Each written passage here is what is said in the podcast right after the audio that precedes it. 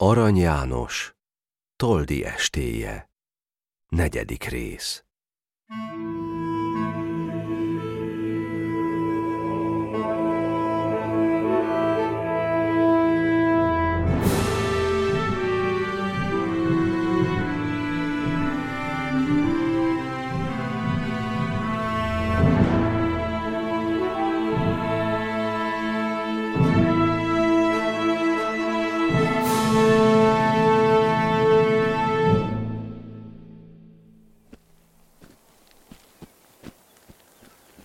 Immár Toldi Miklós és öreg szolgája a Dunán átkelve rákos mezőn jára. Toldi elül, Bence utána csendesen. Nem dobban az úton lovaik lába sem. Körme sík homokba csuklóig lehalad. Nyom előttük sincsen, utánok sem marad.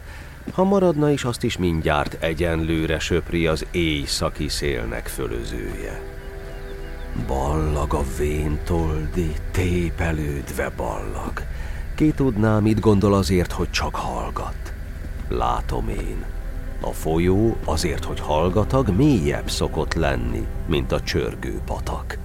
Bence sem szólott még, amióta jőnek, de a hallgatást nem soká bírja ő meg. Csak az első egy szót ejtené ki Toldi, majd ki tudná ő a többiét pótolni.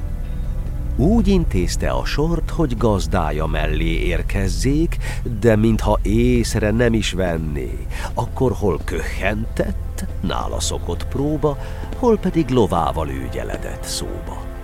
Avval is kénytelen volt felhagyni, aztán bölcsen átal látta, hogy semmit sem használ. Mentek, mendegéltek még egy jó darabot. Egyszer a vén Miklós eszókra fakadott. Öh. Nem hiába ástunk föld alatti vermet. Lásd, Bence, a földön már meg sem ismernek. Mesévé csinálnak ma-holnap engem is, amiről azt mondják, hisszük is, meg nem is. Itt elhagyta kissé, vagy éppen elakadt. Érzi, hogy ha még szól, mindjárt sírva fakad. Így sem óhatá, hogy titkon el ne lepje szeme ősz pilláit könnyének egy csepje. Nem sok idő kellett, csak amíg az ember kettőt vagy háromat pillantana szemmel, hogy megint erőt vett szívén az ősz told, és folytatván beszédét ígyen kezde szólni. Időnek előtte krónikába tesznek. Még szemökkel látnak, s ihol már se hisznek. Tán sokallják, ami karomtól telik. Menj törgős nyila, hát kinek keveselik. Büszke Lajos király, ravasz vénem berte. Jobb szemed volt másszor, karomat ismerte. Ismeréd a testőrt, aki hajdanában testvével takart el sok nehéz csatában. Most nem ismersz, ugye? Bár erőmet látod. Eh, hogy ismerhetnél minden vén barátot? Hidegen vonítasz a dologra vállat. Vén király! A róka nem rókább te nálad. Vagy talán azt várta, hogy mint földi féreg lábaihoz csúszok és kegyelmet kérek. Miért kérjek kegyelmet? Amiért a gyermek, kit goromba szülékok nélkül megvernek? Én kérjek kegyelmet. Én, holott ő vétett. Hisz te látod, Bence? Te látod, mi vétett? Elsötétült lelkem, mint a sötét árnyék, Olyá lettem, mintha már földön se járnék. Mit vétettem azzal, hogy kikeltem bátran, és korcsudvaráért a királyt dorgáltam, melyben már alig van egy jó magyar bajnok, csak holmi jányképű, ugrándozó majmok? Fájt, hogy a magyarból olasz bábot csinál, és szemébe mondtam, ez nem szabad, király! Ha megromlik a nép régi jó erkölcse, mit ér a világnak csillogó kenőcse? Nem vénség az, ami engem sírba teszen. Régi kardját íme most is bírja kezem. ha vannak, nagy néha gyötörnek. Á, ez a benészes tunyaság. Ez öl meg. Nem áhítom én a nagy király kegyelmét, de Lajost szerettem. Most is szeretem még. Hozzávonz a lelkem. Mi haszna? Mi haszna? Bújj el, öreg! Hajj meg! Ne nyisd szád panaszra! Erővel nyomá ki utolsó szavait. Mintha szűkedényből öntenek valamit, utoljára mindig legnagyobbat budjan. Oly formán szakadt ki ő belőle a hang. Elfordult sebesen, alig hogy kimondta, szőrcsuháját mélyen a szemére vonta, úgy nézett a széllel farkas szemet soká, s könnye csordulását a nagy porra fogá. Pest felül azonban, mint valamely felleg, porral és morajjal a sok nép közelget. Nagy újjongatás lesz, mi helyst belátják, Toldi, a mi Toldink! Örömmel kiáltják. Egymást töri a nép, úgy nyomul előre, hogy meglássa Toldit, siet nyakra főre, karikába veszik, elfogják az útját, köszöntik jelekkel, hanggal, ahogy tudják. A lovasok közül pedig egy úr kivál, mondván. Toldi Miklós! Köszöntet a király! Régen tartogat már számodra kegyelmet, és nem vala szükség azt újra kinyerned. Meg is adta volna százszor és nem egyszer, de híre futamlék, hogy már sírban fekszel. Most, midőn ezt a hírt így meghazudtolád. Jössz te, vedd kegyelmét, mit ő kész szívvel áld. Így szóla, és amikor véget ért a beszéd, nyújtá a vitéznek barátságos kezét. Késett elfogadni. Szeme csak tébolygott, mintha nem is hinné tolni ezt a dolgot. Akármerre tekint, minden ember képe, minden ember szeme ragyog örömébe, csak lám, mondom, ő néz tétovázó szemmel. Elszokott hiába, még örülni sem mer. Majd az örömlángja őt is átalhatja, szeme kezd lobogni, jobb kezét odadja, de mint egy akarván örömét titkolni, indulatában ekép dörmölődik Toldi. Ó, én vén szakállam, hívatlan vendégem. Én Budára hívat most a király engem. Tán meg is csufolnak ott az ifjak engem. De király parancsa, fel kell menni nékem. Ám ha megállandod a te bosszúdat, és megtanítandod most serdült ifjakat, gyöngyel megfűzetlek, mint jó szakállamat. Ha pedig szégyenbe hozotten magadat, szálankint tégedet én elkiszaggatlak, város piacára szemétre kihánylak.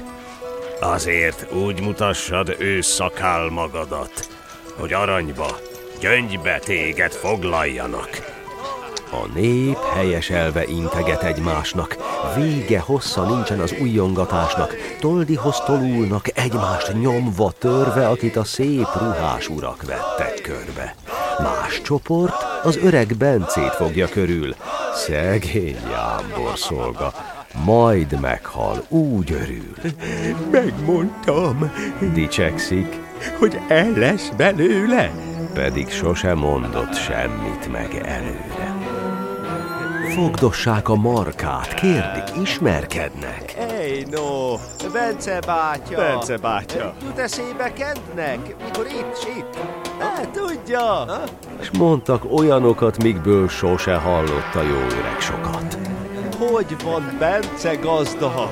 Alig ismerni rá. Hát cimbora! Most Kentnek van utád a király. Meg is érdemelni. Hát, úgy igazán. Bence azt se tudta, mely felé tekintsen, hogy mindnek odadja, annyi keze nincsen, szájának is kéne lenni, vagy ötvennek, hogy felelni győzzön, aki kérd mindennek. Csak nézett, mosolyogva, hol ide, hol oda, bal kezével mente gombjain kapkodva, jobbja meg a nép közt kézről kézre járván. Kifogott az öröm, kifogott az árván. Nem tágít a népség, egymást töri, tolja, még jobban gyülekszik, nem hogy eloszolna. Aki hozzá nem fér, hogy vele beszéljen, Éljen Bence! Kiállt? A jó Bence, éljen! Megvan a Lássuk a fénycsontot! Ezt haigálták meg valamely bolondok? Kiváltotta Bencét, a pokorra A termel. kasztófa kéne annak az ember. Hol az öreg Bence? Toldi véntártár. Fel kell őt emelni, hogy mindenki lássa. Emeljük, emeljük, emeljük, emeljük, emeljük, hisz vagyunk elegen. Emeljük, így la, mindenestül, hogy hamarabb legyen. Azzal nekidőlnek, ahogy tőlük telik, és Bencét lovastul vállukra cepelik. Fészkelődött elébb egy kissé az állat, de majd belenyugszik, mivel úgy is fáradt. Csak hogy a hideg nem rázta szegény szolgát, látva, hogy felvitte Isten az ő dolgát, két fejjel nagyobb most, annyival kilátszik. Egyik a lováé, magáé a másik. Nézett jobbra, balra, hátra és előre, Istenem, Istenem, ennyi telt ki tőle. Istenem, Istenem, ennyi bizony, nolám, Tördelé rebegve, soha se gondolám. Toldi pedig menvén elül az urakkal, kezde alább hagyni minden búbánattal. Hátra-hátra nézett, s Bence diadalán el-elmosolyodék. Irigylé is talán. Minek irigyelni? Tudja, kiért teszik.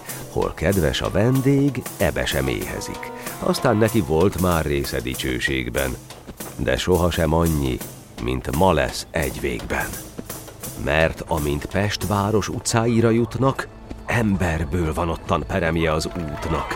Tán ha a felséges király maga jőne, annak sem lenne már annyi sok nézője. Nem is nézők ezek, mindnek szája tátva. Harsogják kiáltva, összeroppan a hang, sőt, a kopasz falak messziről azok is toldit kiáltanak. Minden ablak nyitva, s emberfővel tele. Annyira, hogy hátul semmit sem lát fele.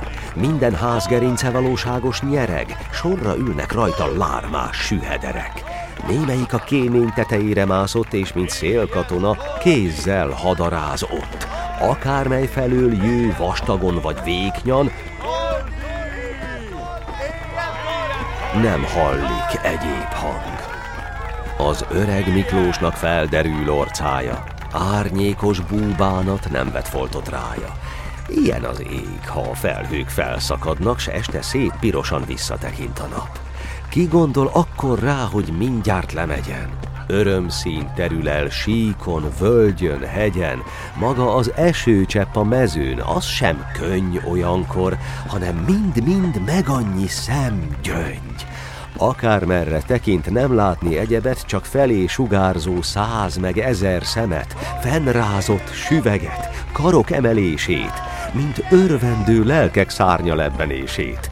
Látni ablakában csak nem minden háznak lelkes hölgyeket, kik fejér kendőt ráznak. Nevét is kiáltják, de az zajban vész el, mintha mennydörgéskor árva mély döngécsel.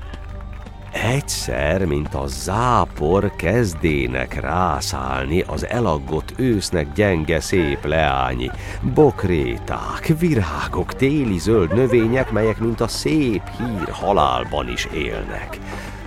Hullanak magára, hullanak lovára, előtte, megette, elmenő útjára, Pesten is, Budán is, míg a várhoz érve meg nem áll a toldi, az urakat kérve.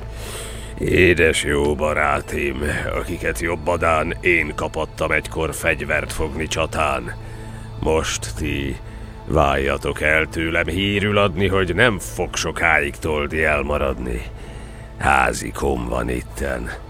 Elmúlt három éve, hogy lábbal se voltam fordulva feléje. Mint jóféle gazda most oda elnézek, nem hordták-e még el, tőbül a szélvészek. Levetem ez ubbonyt, páncélom is rozsdás. Jó magamnak sem fog ártani a mosdás. Poros a küzdőhely, nem úgy, mint a szőnyeg. Porral fedi arcát az ott öklözőnek.